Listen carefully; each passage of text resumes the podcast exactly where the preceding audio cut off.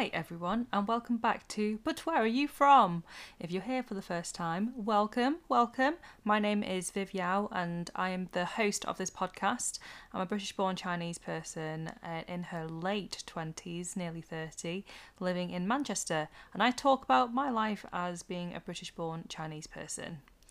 I had the absolute pleasure of talking with Sue Cheung, the author of Chinglish, which is a young adult book based almost entirely on a true story of Sue's life growing up in the 80s as a takeaway kid. She talks about being bullied at school, harassed by customers in the takeaway, uh, navigating her identity as a British born Chinese person, as well as covering some really deep and complex family dynamics. It truly was the first book I've ever read which I could relate to as a British takeaway kid, and I was so honoured to be able to speak with Sue. We had a really nice chinwag and gossip after the recording, and I just love it when you meet someone who lives up to your expectations and surpasses those expectations. She was a true delight, so I hope you enjoy. And just to let you know, there is a trigger warning as there are themes of domestic abuse throughout the episode.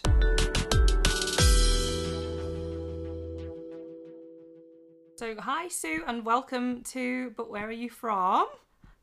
Thanks very much, Viv, for inviting me. I'm dead excited about this. Oh, well, thank you for joining us. Like, I, obviously, being a big fan of the book and, and following your work, it's just such an honour to have you on. So, thank you for taking the time to join us. It's very Thank exciting. you. Thank you. Yeah, no, do you know it's really weird because um, I, I just think, you know, I just think of myself as completely unremarkable and like I'm at just all. reading this book. Not and people are just inviting me to talk on these podcasts and things. And I'm just like, well, you know, I'm just kind of an ordinary writer, really. But You, Yeah. you are far from that, and I think your journey kind of speaks for itself. Really, um, I think you are far from unremarkable. the amount, the amount of um, trauma that you're, you know, you've gone through, and, and the fact that you've kind of like you've been a phoenix rising from the ashes and, and come out of it, and it's it's incredible. It's an incredible story. So yeah, I'm I'm and I'm also just really honoured that your your book Chinglish is just so significant. It's the, the first ever the first book I've ever read that talks about takeaway life in any way, shape, or form, and it truly means a lot for someone like me who had similar in some ways and very different in other ways. Um, that type of representation in the publishing world honestly it, it meant so much just to read something and be like i totally get that part of it like the takeaway life and just having to work and help out the family um it it truly is kind of a big significant moment i think for a lot of uh, british chinese Yeah. people who grew up in takeaways which is really weird because when I wrote it, like it wasn't even my idea. Uh, the book wasn't my idea at all. It was my agent's idea because before I wrote Chinglish, I was just writing um, and illustrating picture books for kids. It was just a fun thing that I was doing. And then my agent asked me about my childhood, and um, I told him about being dragged up in a takeaway in Coventry. And he was, um, he said, loads of people are going to want to know about that. And I was like, what? Really? No. Like, you know, some working class girl in Coventry growing up in a takeaway. I don't think so. And and also as well, I'd been trying to kind of um, sweep all of that under the carpet because um, it was Mm. just it was just um, kind of such trauma growing up in that environment for me, and Yeah. because loads of different issues. And I just didn't want to talk about it at all. I kind of like um, put it past me, and um, I didn't really want to go digging it all up again. Mm. So um, I said, no, I don't want to write this book. I don't want people to know about my past. I don't. Mm. I, I just want to keep it all hidden away, um, and you know, I just want to get on with the future. yeah And um, he said, well, why don't you just um, write a paragraph uh, and then just see how it goes? And I was like, why is he, why is he so like adamant for me to kind of do this? So I was like, right, okay, I'll go home and you know, I've got a few funny anecdotes. Well, actually, quite a lot of um, funny yeah anecdotes. it, it is hilarious yeah Yeah. So I thought I'll just send him something funny, and um, and back then I didn't realise that um, I, I was using all these different sort of coping mechanisms to um, deal and cope with all the past trauma.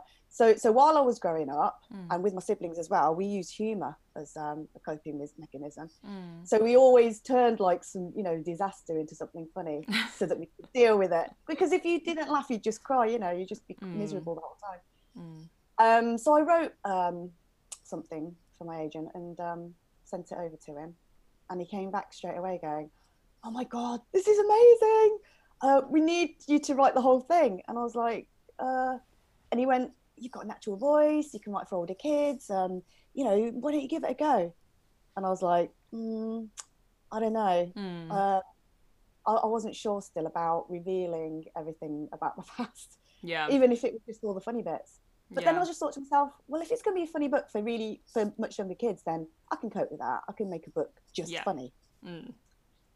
So I started writing it, and um, I kind of envis- envisioning it as a kind of uh, like a mid-grade book, so for eight to twelve year olds, Mm. um, and just making it funny.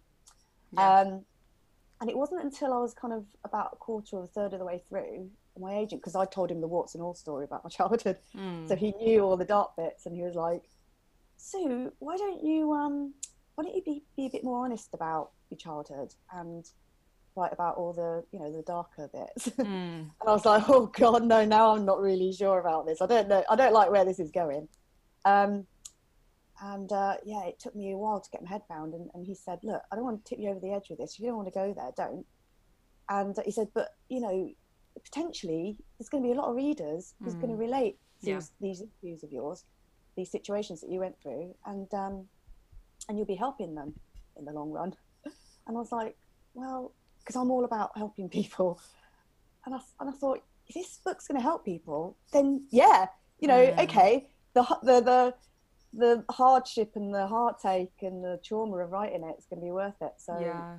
Did it in the end For for those for those listeners who who haven't heard of the book before, in, in terms of that trauma, obviously we don't want to give the entire book away, but I felt like when I was reading it, I had a bit of a heads up from two friends, Amy and Mayan, who had read the book uh, prior to me, and they recommended it, and they both said it it takes a dark turn and then I tweeted about the book and then you you even tweeted saying I'm sorry that it takes such a like a, a dark turn in the book oh right and then I was like, oh god, I didn't know what it was going to be. And then throughout the book, there's a lot of racism in the 80s. It was rife, that sense of kind of like being alone and not having your community. And then also talking about your dad and, and the traumatic experience of like domestic abuse within the family. You can see it quite clearly in the book, that turn from when it goes from very funny and it can easily be a very light-hearted book into that type of topic, which is so important to talk about, but also I'm, I'm sure as someone who's experienced that, it must have been uh, a, mixture of emotions to be able to write about that and think about that again. yeah it was i mean thinking about it now i'm just like oh, how did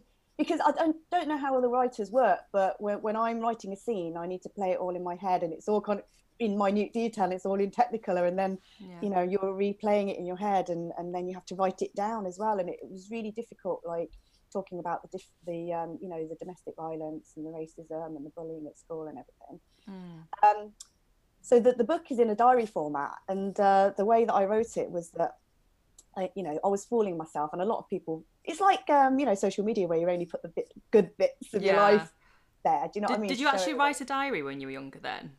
I did, but you know what? I kept diaries, but I chucked them all away, so I didn't Oh. have anything to refer back to. So when I talk to Oh. kids these days at schools and stuff, and I always Yeah. tell them, you know, you know, when they ask me, do you have any um, tips for aspiring writers? And I'll always say, keep notepads, keep diary, don't chuck them out because there's going to be Mm. loads of stuff in there that you can um, dig out later on, you know. Yeah. Um, so I had to just um, rely on my memory, which is very kind of like failing. at this stage.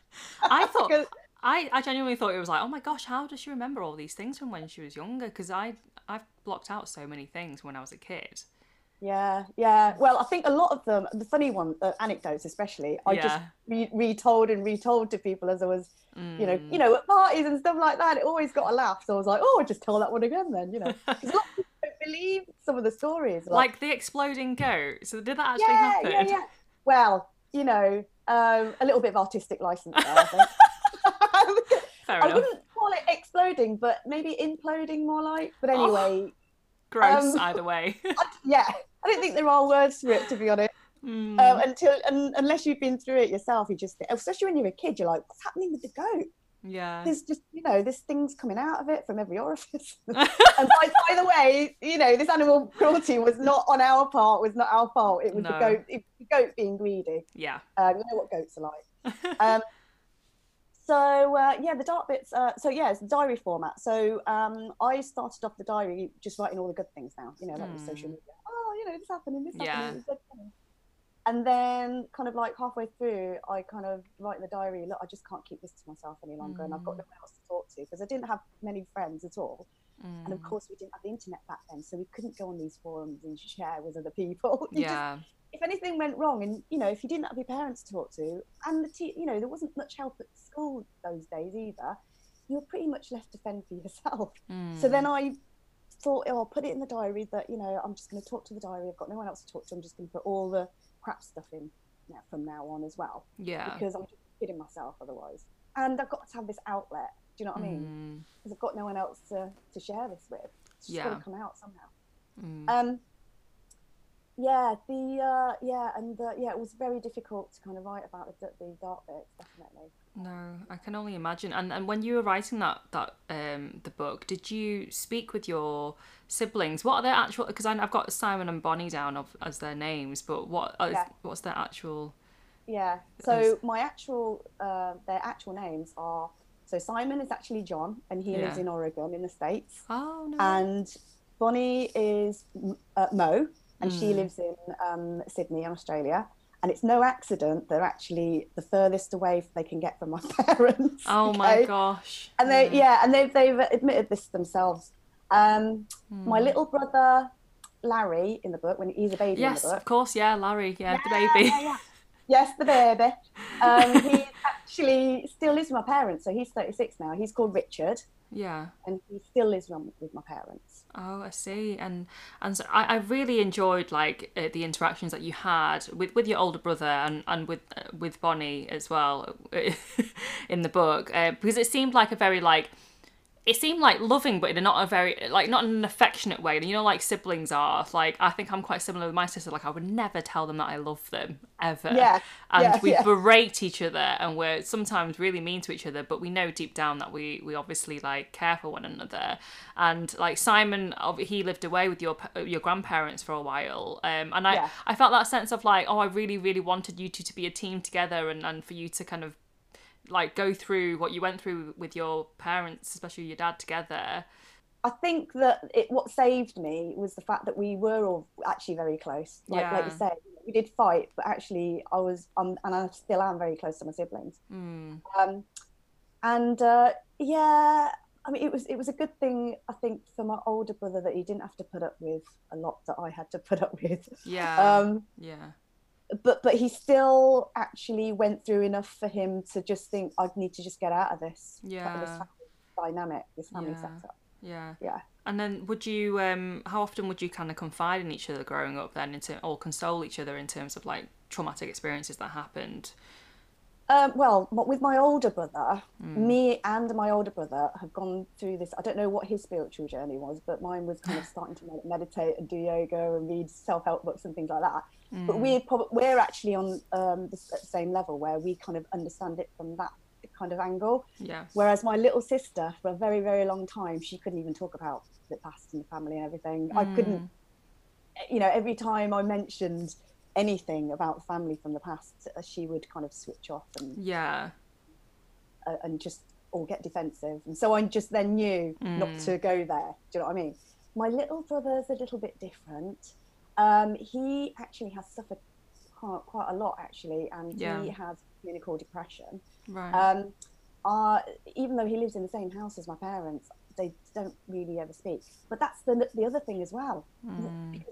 the kids hardly speak any Chinese. Yeah. And then my mum hardly speaks any English, and then my dad doesn't just doesn't like talking. so yeah.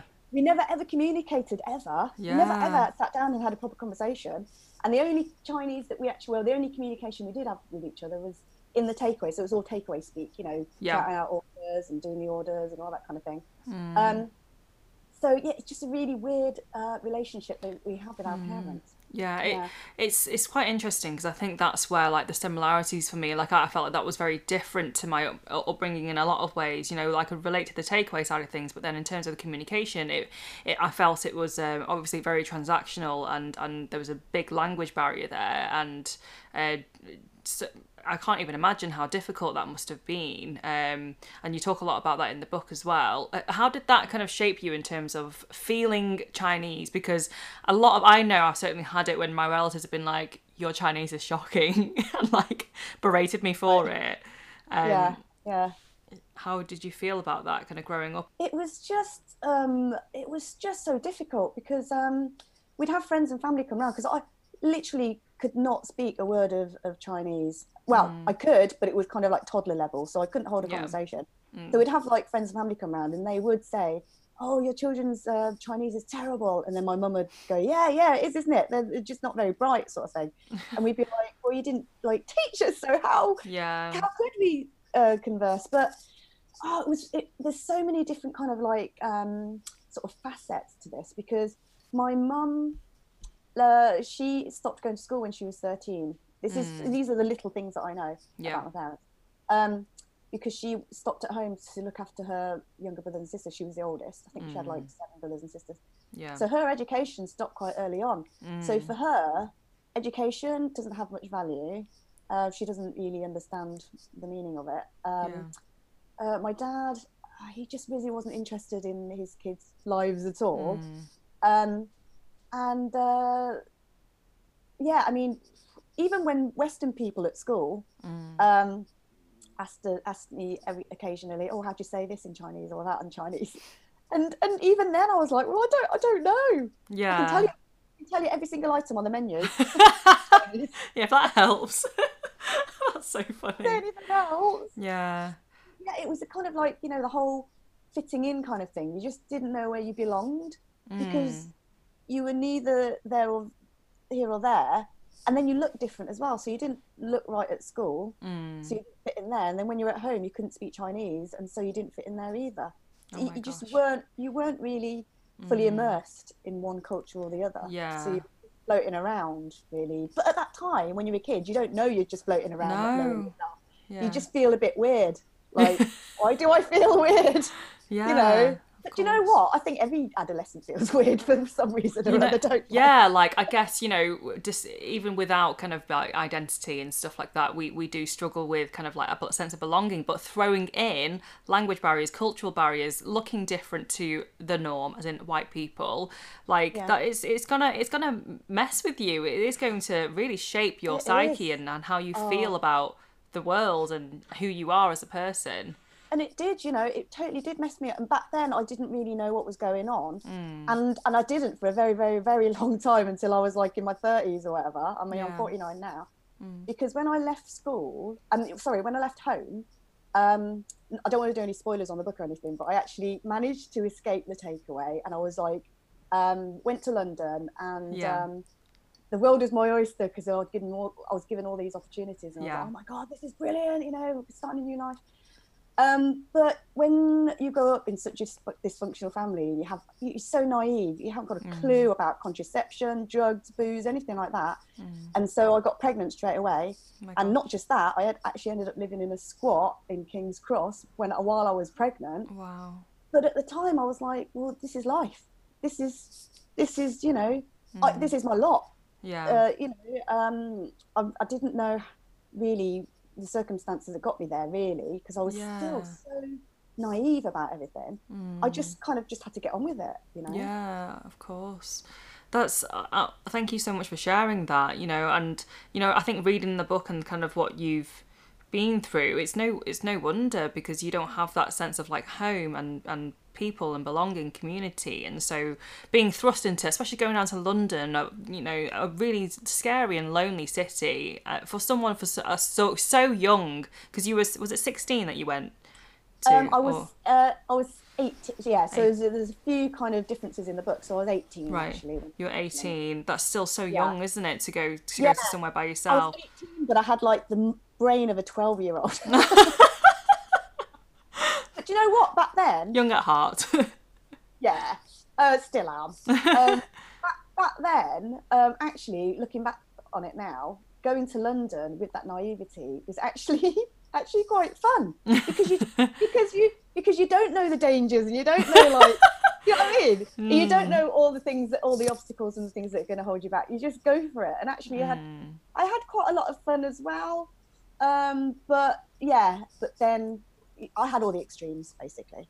yeah, of course. And and I, I really wanted to like I really wanted the book to continue when it kind of like you started your journey because it ended on a, a, good note and then from reading about you and and hearing about kind of like you end up living in a squat and getting pregnant at 18 and everything like that is just so fascinating and then I know that obviously you you had a time of working in advertising as a as an art director for a while how did you get into working. Oh, I used to work in oh, advertising God. myself. Um, yeah, I used to work right. in an oh, what, advertising what, agency. What were you doing in the advertising? I was an I was an account exec at the time, oh, and then right. um, I, and then I uh, yeah I loved it. I worked for a, a big agency in Manchester, like a, a called TBWA. Um, so they've got offices. Oh yeah, yeah, I know it. Yeah, yeah. yeah. So yeah. I used to do that yes. for a while it's a hard life in the ad agency, isn't it? It's long hours and. Oh. How was it? How was it in the? Was it in when was well, it in the eighties, nineties that you were? Again. Yeah. Oh, it was like the Wolf of Wall Street back then. it really was, I tell you. Yeah. Things we got away with was just hmm. completely mm. mental.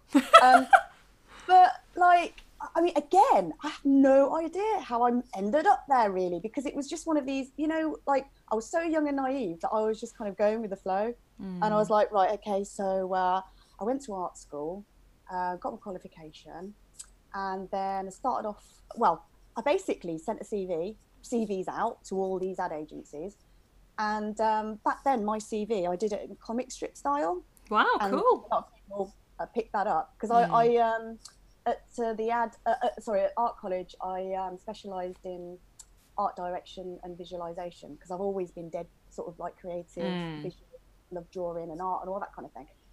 And uh, oh yeah, so it was while I was doing art A level that my art teacher said to me, "Oh, you should be a visualizer." And I was like, "What the hell is that?" you know, it's like, yeah. "Oh, because you're really good at like thinking of things in your head and then putting them down on paper, like you know, just drawing what's in your head straight yeah. down onto paper." And I was like, "I've never heard of that job. All right, then I'll just go for it." I had no idea. They were our that was our internet back then. Was like you know people, people. telling us word of mouth. Yeah. So um, so I got picked up by an ad agency as a junior, and then I just worked my way up from there really. And then um, I'm, yeah. So uh, one of the sad stories is um, that I was so um, messed up that after I had the baby, after mm. I had my mm. son Ryan, he has got a name. yeah. I've got a really good the relationship baby. with him right uh, at the moment. Anyway, so uh, so so that's good. Um, mm. so I actually abandoned him when he was seven because mm. I just couldn't cope with the home life anymore. I just couldn't cope with uh, my messed up head. Mm. I couldn't. I, I, just didn't know what was going on. Um, I was living up in up north at the time, so this none of this is. Um, well, actually, I'll tell you in a minute about the sequel for Chinglish. But um, mm.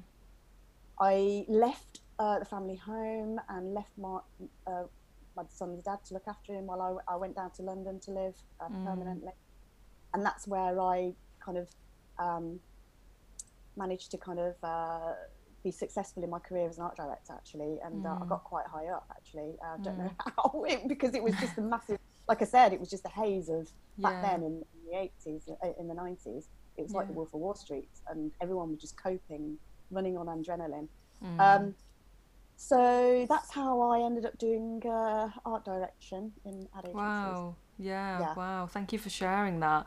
Um, because I, I did want to ask you as well, obviously, like knowing that you had your son, um, and how how your experience of growing up has potentially shaped your parenting style and, and how that's oh, come to be. It was it was terrible. It was terrible. Mm. At the time I didn't know. I mean I was just a kid myself. Yeah. And I was very um, immature, emotionally, mentally, everything. Um, so I had the baby and uh, I was like, well, okay, mm. I've got a kid. But back then, I was a little bit lucky because I was living up north. Uh, on a, I was living in a council house on a council estate. Yeah. Uh, loads of the people like I knew were in, unemployed, and I was at the time as well. So I was on the dole, and mm. so we actually had quite a like a, there was actually a, quite a good community spirit mm. where there was lots of young parents with young kids. Yeah. So I had that support um, from that community back then. Mm. Um, and also back then, uh, um, bringing up kids was a lot more kind of just a bit gung ho. Yeah. Because it like, uh, we didn't, of, of, course, we didn't have the internet, so mm. it was, uh, you know, if a kid got ill, give them, I don't know, cover them in calamine lotion or mm. give them some castor oil, whatever it is, until they get better. Yeah. It was just kind of like um, just uh, trial and error, really. Mm. Um, I've set up a coffee com page. So basically, if you want to support the podcast and me for the price of an oat milk latte, then feel free to buy me a coffee at ko-fi.com forward slash it's Viv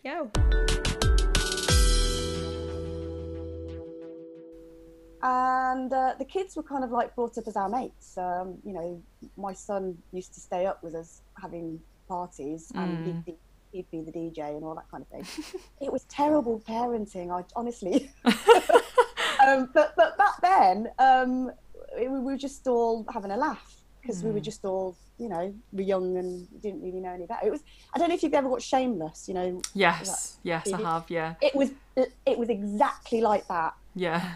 And um, Frank Gallagher, that was my dad's, uh, my son's dad, basically. Right. Um, yeah. So, so it was like Shameless. Mm.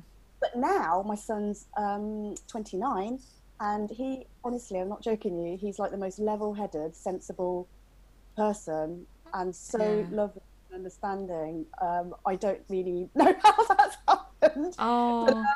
Yeah. But yeah, he, I just haven't ever had to worry about him because he's not Mm. like I was when um, he was that age. yeah. um, he wasn't like me, so I did, never had to worry about him. Yeah. So do, do you feel like um and obviously it's, it's, it sounded like it was quite an open um like relationship with your son with your son in that way and like so do you think like communication was was something that you obviously you lacked and that kind of you made up for it with your son in a sense Yeah, I think definitely. Yeah. Mm. So I was just totally honest with him about absolutely everything, and I didn't hide anything from him. Mm. And the other thing that I also told him was.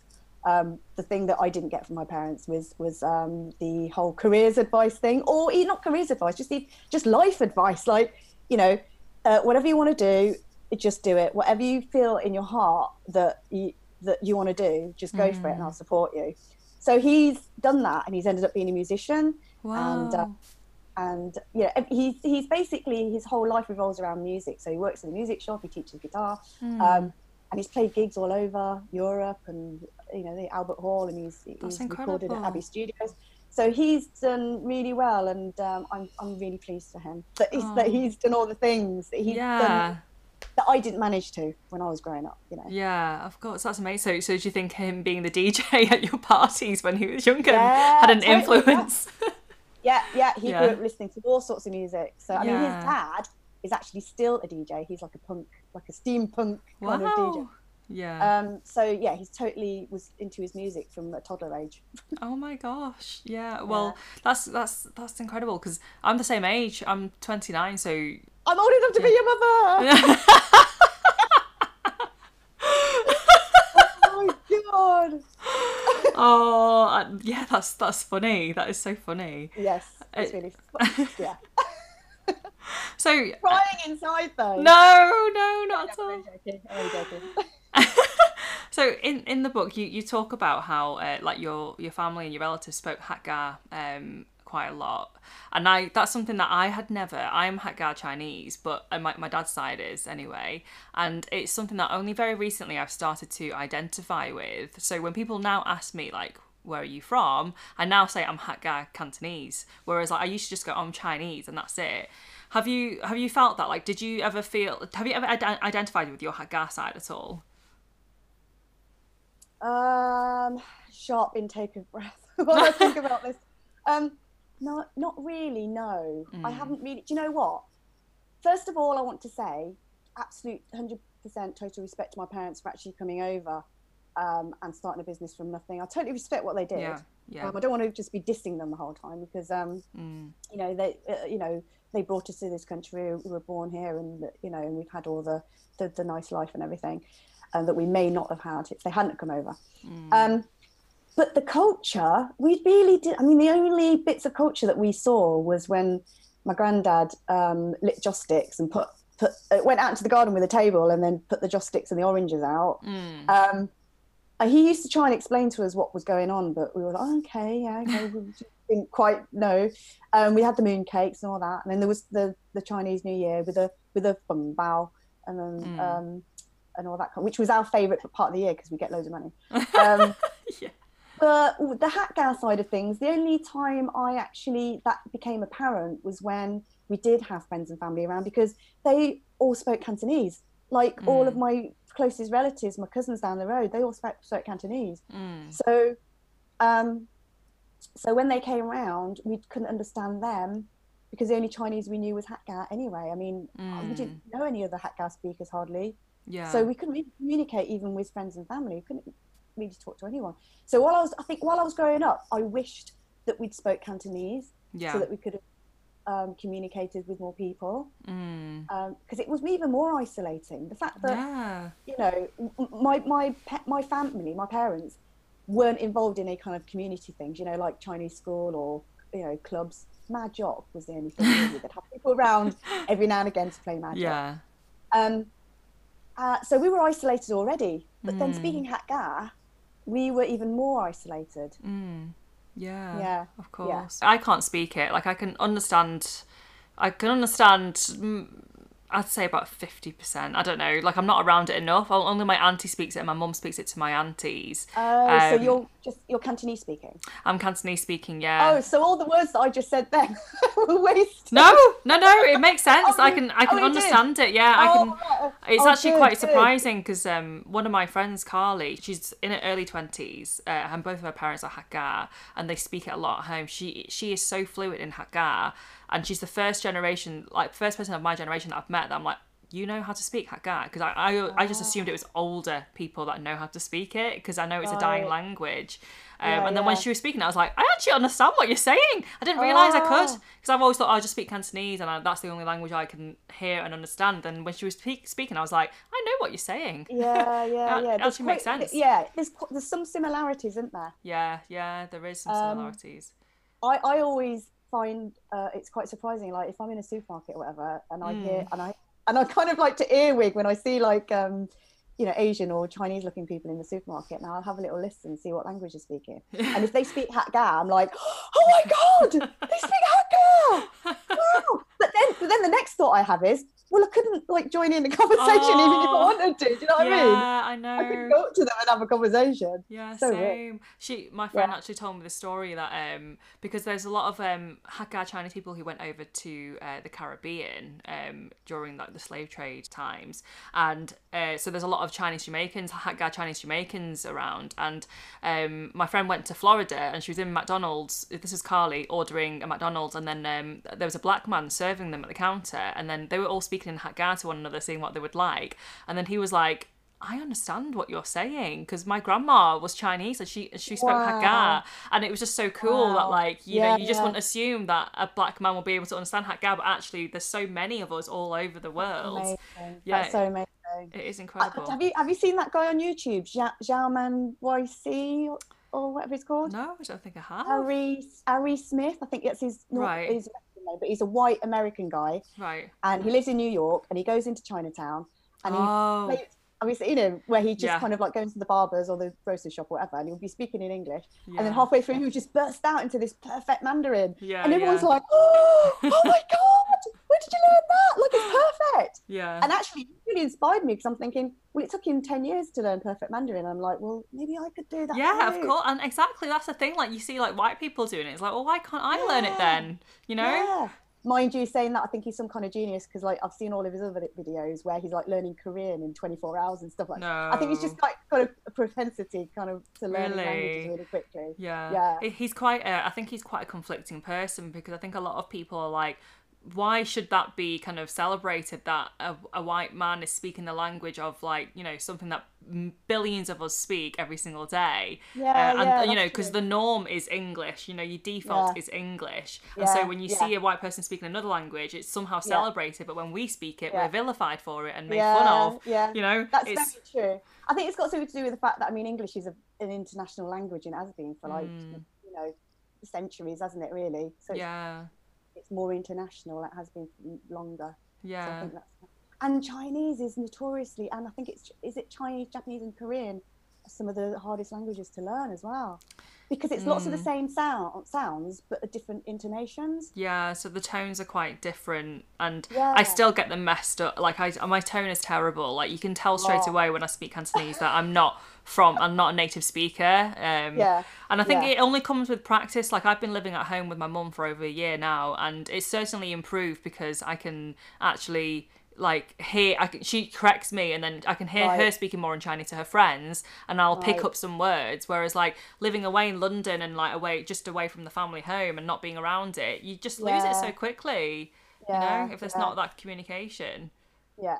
Mm. And all, I just want to say as well, um, I just want to thank all the readers of Chinglish that have contacted me since the book was published last year, Mm. because I have, I honestly, to, honest to God, and I, this is actually quite shameful, really kind of was repelled by everything Chinese up until I wrote the book because Oh. it had given me such grief, okay? Because it was the Chinese part of me that had given me all the hassle, like all the racism and like my parents giving me all the, you know, jit yeah and and I just didn't want to know about it. I Mm. just and I but, but at the same time I was trying to fit into being Western and I, I thought I was, but really I wasn't. and so kind of in this sort of like um, limbo. Mm. Um, and it wasn't until the book was published and then so many people started messaging me from around the world, even like the diaspora um, from Canada, New Zealand, Australia, saying thanks for opening up this conversation uh, about um, your, your your life and how it's resonated with me because I've we did exactly the same thing. I, I had no idea yeah. that um, all the people that had emigrated from Hong Kong in the 50s, 60s, they all opened catering, like um, you know, restaurants and takeaways yeah in all these different countries. Uh, Yeah. I didn't know. I was living in a little bubble in Coventry on my own, yeah thinking I was all on my own Oh. and why me and all this. and. And because I didn't know what was going on in the next town, even let alone the Mm. Yeah. next country yeah and with other Chinese people. So when they started contacting me and telling me, we did this as well, and, and you know, we worked in the kitchen and we had the community communication problems, so we had to face all this racism from customers. Mm. And I was like, what? yeah Really? Because uh, I was kind of just writing this book from my own, in my own mind, from my own life, and I, I didn't know about Yeah. everybody else's life. That's so interesting, and it, you, this book has done so much to like bring a community together all over the world, which is so powerful. Do you know that having that sense of belonging and that you're not alone in in that, this experience? Since obviously lockdown and COVID and everything that's happened, has the has the reception of the book has it kind of increased more with more people reading the book or getting in touch? Um, I, well, it's just been like a steady stream of people getting in touch with me actually since the book was published. Like, I get at least um, you know two people a week messaging me saying, you know, I've just read your book, thank you very much. I mean, it's not just the Chinese community, but um, you know, you, you've got Western people writing in as well. You know, Yeah, um, relating to things like the mental health, domestic violence, bullying, and not fitting in, identity crisis, teen, just general teen angst, even. Um, but I also have um, parents writing in. I actually have had quite a lot of parents writing in saying that their reluctant reader, son or daughter, yeah, has read this, you know, picked this book up and they've just gone rushed right through it, yeah. um, and they never read anything ever, and thanking me for that. wow. So I'm I'm quite pleased about that as well. You know, getting Yeah. um, reluctant readers to read, um, and I think you know because it's quite a heavily illustrated book as well. Yeah. I think that actually helps. Mm. Um, so uh, yeah, I mean, I had no idea what sort of impact the book would have. I wasn't even thinking about that. Mm. I was just thinking at the time. I was thinking. This is therapy. This is therapy. This is free. Like Yeah. I don't have to pay for therapy because, I'm I'm doing it all now on my own. Yeah, it's cathartic. I, I can imagine. Uh, yeah. Like, I think I certainly the podcast for me is is almost a form of that. It's free therapy where you're just talking and talking and talking, Yeah, and things just come out, and then you're like, never thought about that before because you haven't Yeah. given it the time or the space to really dedicate to thinking Yeah. about a specific Yeah. time or incident. yeah i think these podcasts they are brilliant for just just getting everything out you know Mm. and, and chatting and gassing and, and just going with the flow and just speaking what's what's you know on your mind i think Yeah. they're great Yeah, I find Yeah. myself talking to myself quite a lot now. like when I'm just Oh, like, really? yeah, when I'm in the car driving, and I'm okay, thinking about that's, that's worrying maybe I should go see someone about that. yeah Um, maybe you but- should do a podcast about that I do I do that quite a lot. It's really odd. Um, so in in terms of your relationship with your parents, then, so do you do you ever feel like they're do they know about the book? Do they know that you've published a book? well okay so this is this is a bit of a strange one as well because Mm. they didn't know that i was writing the book all the way through Mm. and then and then uh, towards the end of writing the book, I, I was ready to throw the towel in because I was like, uh, I don't know whether I can get published this because Mm. my parents don't know about it. I'm airing all of our dirty laundry, basically. Mhm. Um, am I going to make the relationship with my parents worse? And then I was like, well, it can't get any worse than it is already. yeah. Then I got in touch with um, another author who who grew up with sort of similar circumstances, abusive kind of parents. Mm. Um, she and uh, she said to me, "This is this is your story. You deserve to tell it. You know, this is your version of the story. And you know, Yeah. you haven't made anything up. This is just all true. Yeah. You deserve to tell it." And I was like, "Yeah, you're right, actually. Mm. Okay." And it's kind of what got me through to the end. And then it got published, and I had still hadn't told her. Mm. And then um, my publisher wanted some um, character references um, from my aunties. So I wrote to them, and I hadn't contacted them for ages either. Mm. I, I picked two of my aunties that were like English speakers, obviously, because um, Yeah.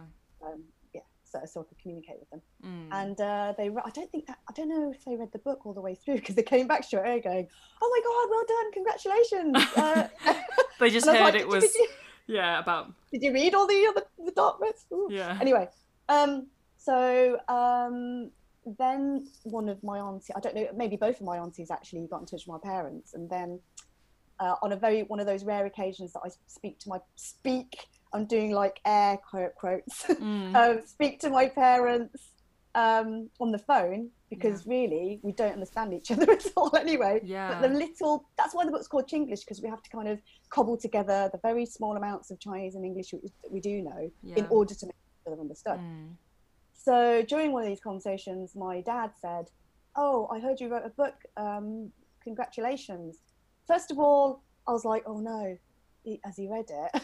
Yeah. and then, and then I was thinking, he's congratulating me. He's never done that ever, ever, ever. Yeah. Um, so, um, so I still to this day don't know whether he's read it. My mum won't have because she can't read English. Mm. Um, but you know, I, I've painted them in a good light. I, I've, I've actually told everything, so I've painted them in a good their good light as well. I've said the Yeah. nice things.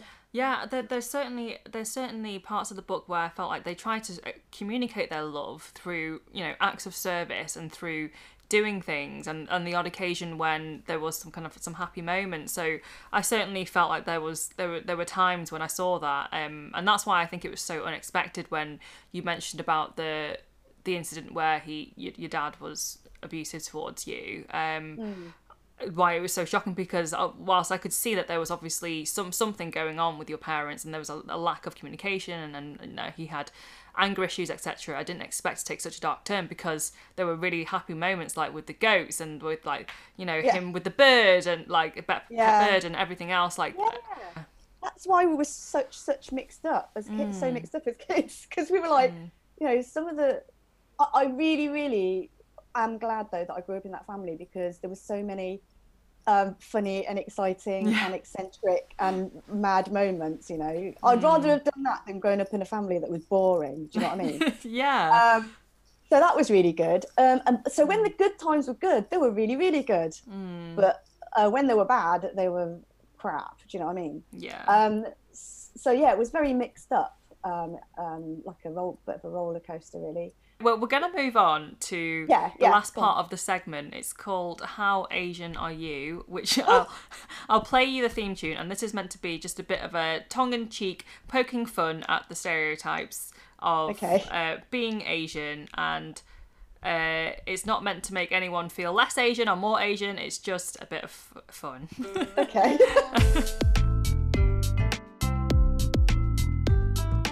How Asian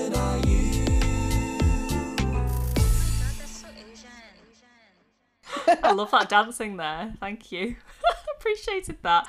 So essentially, I'm going to ask you. I'm going to ask you five questions, and if you can answer yes, then you get a point, and if you don't, then you you don't get a point. So okay.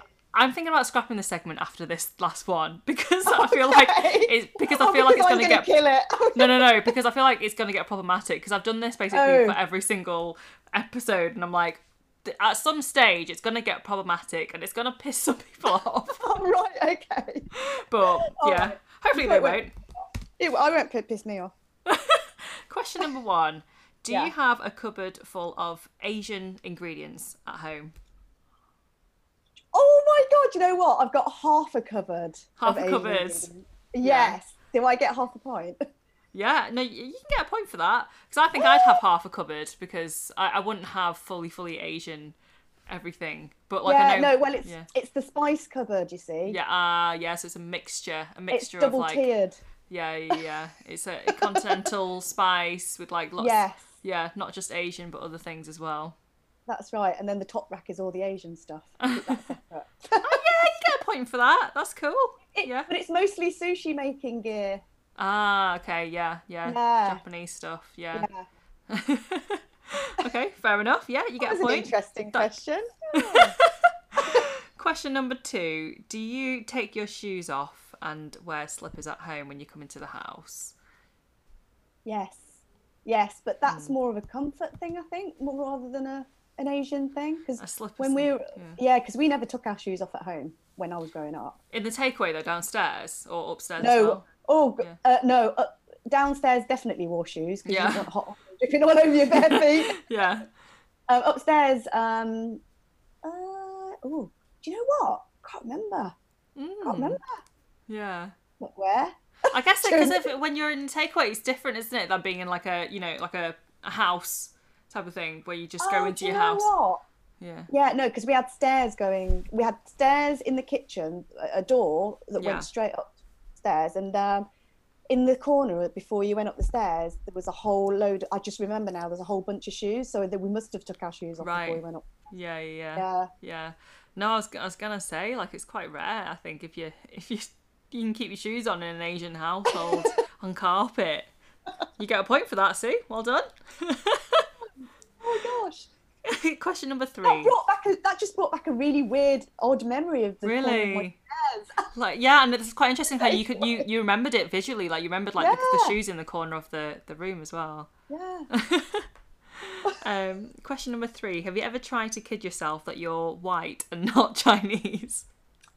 Oh, in when I was a teenager, definitely. Yeah, yeah. When I was Hmm. doing all the whole kind of I want to look like Madonna stuff, and then I used to try and dye my hair. And back then, Yeah. you did home dyeing Hmm. with with black hair, you can only get it orange Yeah.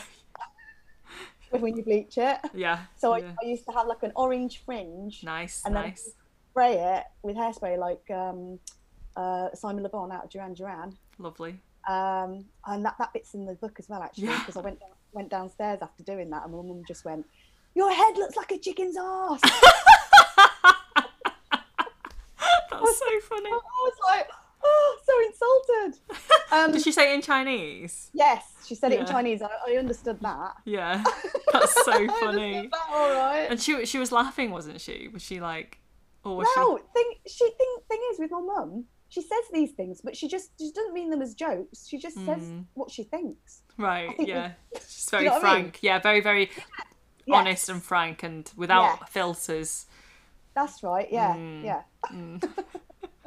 That's so funny. yeah, and there was the whole.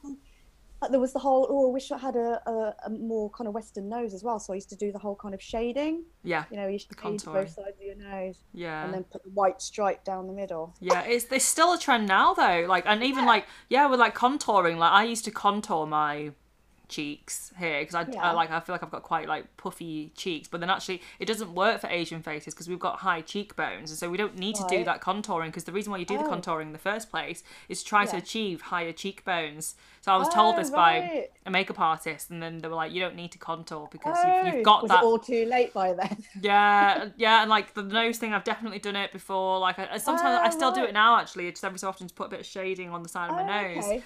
To make it look okay. tall. And I used to get my parents used to tell me to like pinch my nose to make it taller. Oh my god. Yeah, which is like so damaging because it's like, well, that's just the shape of my nose. Like, I can't Oh, change yeah. that. I literally can't change it. Parents, weird that your parents would suggest that though. Would, would, Why Oh. were they doing? Why were they suggesting that? I, I guess it comes down to like um Asian perception of beauty and how Oh, like right. they you know a lot of um Asian people want to assimilate and look like white people. So you want to whiten the skin, you want to have like a taller bridge, you want to have bigger eyes, so they'll get eyelid surgery. Uh, so it all goes back to like trying to look Western. Um, which so that's that's actually a thing, and it still is a thing, is it? I think it is. I think it is quite prevalent. Wow. Yeah, I think it is really Right. prevalent. You know, they they favor like colorism, like they favor lighter skinned people. Um, Yeah. and then obviously like body weight, I think was a big thing. Is is is still a big issue now in terms of like just the standards of um sizing is very different in in Asia as opposed to you know in, in the UK. Like in when I go to Hong Kong, I'm seen as large. You know, which Oh, is just right. wild because in, over here I'm a size eight, I'm petite, but then Yeah. In Hong Kong, I'm yeah, I'm I, I have to wear large clothes, large size Yeah. clothes. Like, uh, oh my god. Yeah, yeah, and then like you know, my relatives would say things like, um, "You need to lose weight." I remember or- when my sister first moved to Australia because I I am um, actually just under five foot tall. Right, yeah, just on like tiny, tiny. Yeah. So my sister's about the same size as me. When she Mm. moved over to Australia, she couldn't find anything that fit her. She, has, Really? she has to wear she has to wear kids' boys' clothes. Oh my gosh, really? Yeah. Yeah. Wow, Yeah. that, that's she must save a lot of money though. Uh, yeah, she does. Cheap, yeah, it must be a lot she cheaper. looks like she looks like a little boy. but the expenses, she looks like a little boy. That's okay. yeah. yeah, yeah, yeah, yeah. Yeah. It's a good look. if So- you're a little boy. I guess you get a point for that then. Oh my god, I'm getting points. Brilliant. You get all the points. Question number Yay. four. Do you ever walk past an Asian person and give them a small nod of acknowledgement? Right, okay. I try not to do the full nod, Not the full nod. not the full nod, but I do the kind of like uh, uh, uh, the kind of like the glance up, so that I make eye contact and look quickly up. Yeah, I know what you mean. It's, it's kind of awkward, isn't it? You, yeah. Yeah, you Yeah, don't know how. And you, but you do get that glint of recognition, and you both know it. I don't know, it's like an unsaid thing, but it's Yeah. an energetic thing. I think It is, isn't it? um, yeah, where both of you acknowledge the same. Yeah, yes, you are one of my kind. Yes. Yes, yeah, but you. It's so rare that you strike conversation with someone, an Asian person walking down the street. Like it's very rare, but there is that kind of like, like I just do a polite smile almost. yeah, Yeah. yeah. I know. It's weird. You should say that. Oh my gosh, I thought it was just between me and the person that I was like glancing at, but everyone does it. Oh my god, It is funny. that's so funny. Last question: Have you ever become been compared to your siblings or you know your posh cousins that you talk about in the in the book by elder relatives? Yeah, well, that happened all the time when I was younger. My Mm. mum used to do it all the time. Well, why can't you be more like your cousins? Why can't you be more like them? Yeah. Um, and uh, and that that really makes you feel so worthless, doesn't it? Yeah. It Yeah. makes, makes you just feel like, well, what about? Aren't I good enough then? You yeah. Mm. know. Um, especially on top of um, with my parents, especially. Um, you know, I don't know whether it, it, I, I think it was partly cultural, but um, for, I think my parents were an exception. I think they both were um, very kind of negative people, and um, so on top of the everyday kind of negativity that they'd kind of place upon us, yeah. there would also be the whole comparison thing as well. So. Mm. I don't think they ever gave us any words of encouragement, you know? It's really, Yeah. really awful thinking back now. Yeah. Um, so, yeah, the comparison thing, they, de- uh, well, my mum definitely did. My dad didn't because he just didn't like talk- talking anyway, like I said. Mm. Um, so, yeah, I guess that's, that, like you were saying before, that's the one thing that compelled me to never be like that to my own son, you know? So I always Mm. say to him, never compare him to anybody else. Like, you do, you're, you know, you're great at what you do and Mm. whatever you want to do, then do it, and I'll support back you the whole way. Do you know yeah what I mean? yeah yeah it's it can be damaging when you look back. Like i think i experienced that obviously not to the level that you did with your with your parents because you know i'm very lucky that i, I have uh, and had great relationships with my with both of my parents in, in a lot of ways. Not to say that there wasn't issues because certainly there is but um you know in terms of that comparison it, it did definitely happen. Um whether they were intending to make you feel a certain way because i think the intention of them saying like why can't you be like them or you know they're so great you know their kids are doing so well they're a doctor they're a lawyer uh, is kind of almost a way to try to motivate someone into doing better but then actually it just makes you feel shit doesn't it Yeah, it does. Yeah, and Mm. and you know, it wasn't until I was like um, very, you know, in my into my adulthood that I realised that they could only parent the way that they knew how at the time. It Mm. wasn't their fault. It was the way they were brought up, and it was the way yeah what their beliefs were and Yeah. their values.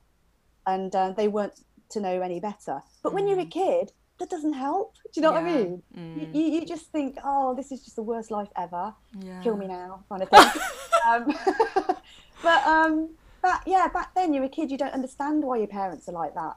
It's only Mm. until you're older that you realise, well, they didn't know any better. So Mm. I forgive them. I've completely forgiven them now. I really wish that I could um, reconcile with them in some way. Mm. I think the only way is I'm going to have to learn Cantonese. That's going to probably take for ten years. so in 10 years time there's going to be chinglish sequel where you reconnect with the parents yeah, yeah. yeah Um, yeah, yeah. One day I hope that. But the thing is, the last few times I have got in touch with them Mm. and been with them, it's just been like awful. Like so, Mm. I, I love them, but I just can't be with them. They're, Mm. they're so toxic, yeah and they yeah just make life a misery. Mm. And um, and it's not, but it's not their fault. I understand that. You Yeah. just can't be around each other. Mm. Um, but yeah, you mentioned the sequel for Chinglish, so there is going to be one. Uh, I haven't started writing it yet, but the Mm. publishers have asked for the sequel. Mm.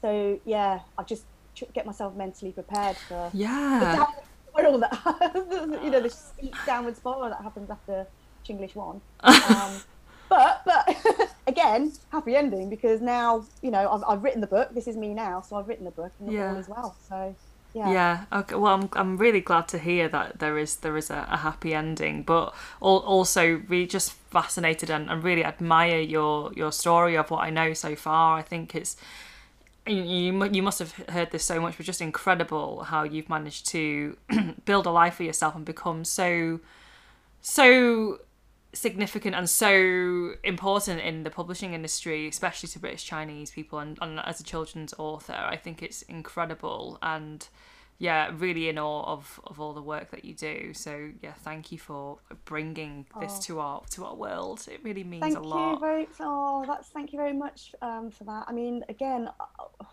it wasn't intentional, but I'm really, really pleased that Mm. it has has actually helped so many people and will still continue to. yeah. Um, so yeah, I think you know, if anything, writing this book has done that, then I'm happy. You know. Yeah, because you've spoken your truth, you know, and, and that is so powerful. All you've done is tell your story, but then it's done in such a way where so many people can connect to it, and it's it's come from a place of passion and and good intention, and you didn't plan to make a difference, but you have done by proxy of doing this, and I think that's incredible. You know, when you start off with a good intention of just telling a story, then you don't have any expectations in terms of like what's going to lead from that and and how it's going to affect people but it truly has so so yeah Oh, good. I'm so glad. you oh, actually Thank you. you get a five out of five points as well for the for the how asian are you so wow. you're so For asian who-. For someone who thinks they're completely not Asian at all, and that, that's actually very good, isn't it? I, well done there's no price. I am. I am actually embracing my um, Chinese, my Asianness, my Chineseness um, right now because um, Hmm. just from everybody contacting me after I wrote the book, and and I kind of like um, tentatively then just started, you know, going on Facebook forums and things like that and Hmm. connecting with British Chinese people because I still felt like I was an outsider and I was like I don't deserve, I don't belong in this group. I don't. I'm not Chinese or Asian enough to contribute or to offer Mm. anything to these Mm. groups or anything like that. Um, so I'm still kind of standing on the sidelines there, Right. but I'm very slowly working my way in and, and connecting, you know, like Yeah. with people like yourself and everything. yeah And it's really, it's lovely because I'm, it's, it's helping me to embrace the Chinese side of me Mm. more, mm. which I think, you know, is a long time coming um, because I've just spent so long kind of pushing it to one Yeah. side. Um, and so, in that respect, it's making me feel more whole Mm. again, Mm. um, which is some, you know, which is a big part that's been missing in my yeah life that yeah whole, whole time. yeah that's So that's lovely great. So the, the work that you're doing as well, especially with Seen, is incredible too. Oh, you know? thank you so much. And I think I, I echo your sentiments in that I certainly haven't felt Chinese a large part of my life. You know, it was always a sub part of my life almost, like the family side. And I think finding my community and reaching out to people and, and doing the podcast and with Be Seen as well never felt stronger. And I think like your identity isn't stagnant and it's fluid and it can change. And sometimes you might feel more British, sometimes you might feel more Chinese in certain circumstances. But that's the beauty of two cultures together as you know you experience both and both are still valid. You are still chinese no matter what your upbringing is. You are still chinese and that can take any way shape or form. There's no set prototype mold in how to be chinese and i think that's i've certainly learned that just by speaking to a wide range of not just chinese people but east asians and southeast asians that i've met along the way that our experiences whilst we bond over so many like shared cultural experiences equally there's so many differences and that should be celebrated as well. I think it's it's Yeah. really beautiful that we have all these disparities as well as all the similarities in our cultures That's Hmm. so well put, and that's so lovely to hear as well. I think I needed to hear that actually. the fact that it can take any shape or form, it doesn't have to be Hmm. one set thing, which is what I always thought. I always thought I don't belong there because I'm not like that. Hmm. But actually, you can be lots of different things yeah um, between your two cultures. Mm, You know, a whole spectrum of things, can't you? exactly Um, and, and yeah, I've, I've kind of just only just learnt that. yeah So, Mm. so thank you for that. well, well Honestly, sincerely, thank you. oh, where can people find you then on social media Um, oh, not, oh, not like hanging around on the street. maybe if you want to if you want to put yourself out there that's cool too um, where can they find me? Well, they can find me. Um, so I am on Twitter, Instagram, Mhm. and I don't I don't do Facebook that much. Um, but I'm also um, suecheung.co.uk. Mhm. Uh, that's my website. Um, and um, I don't do any blogs or blogs or anything like that. Not yet, anyway. um, yeah, so because I'm actually really busy writing at the moment, that just takes all my time up. Mm. Um, so yeah, so that's Amazing. me. Amazing. Yeah. Well, thank you, Sue. Like, thank you so much. Again, absolute pleasure and really, really happy to have had you on. The, I can't believe you even said yes. I was just like, oh my gosh, she said yes to coming on the podcast. You know I'm what? so I'm pleased. always up for a chat. You know? oh, I love a chat. oh, well, I appreciate it.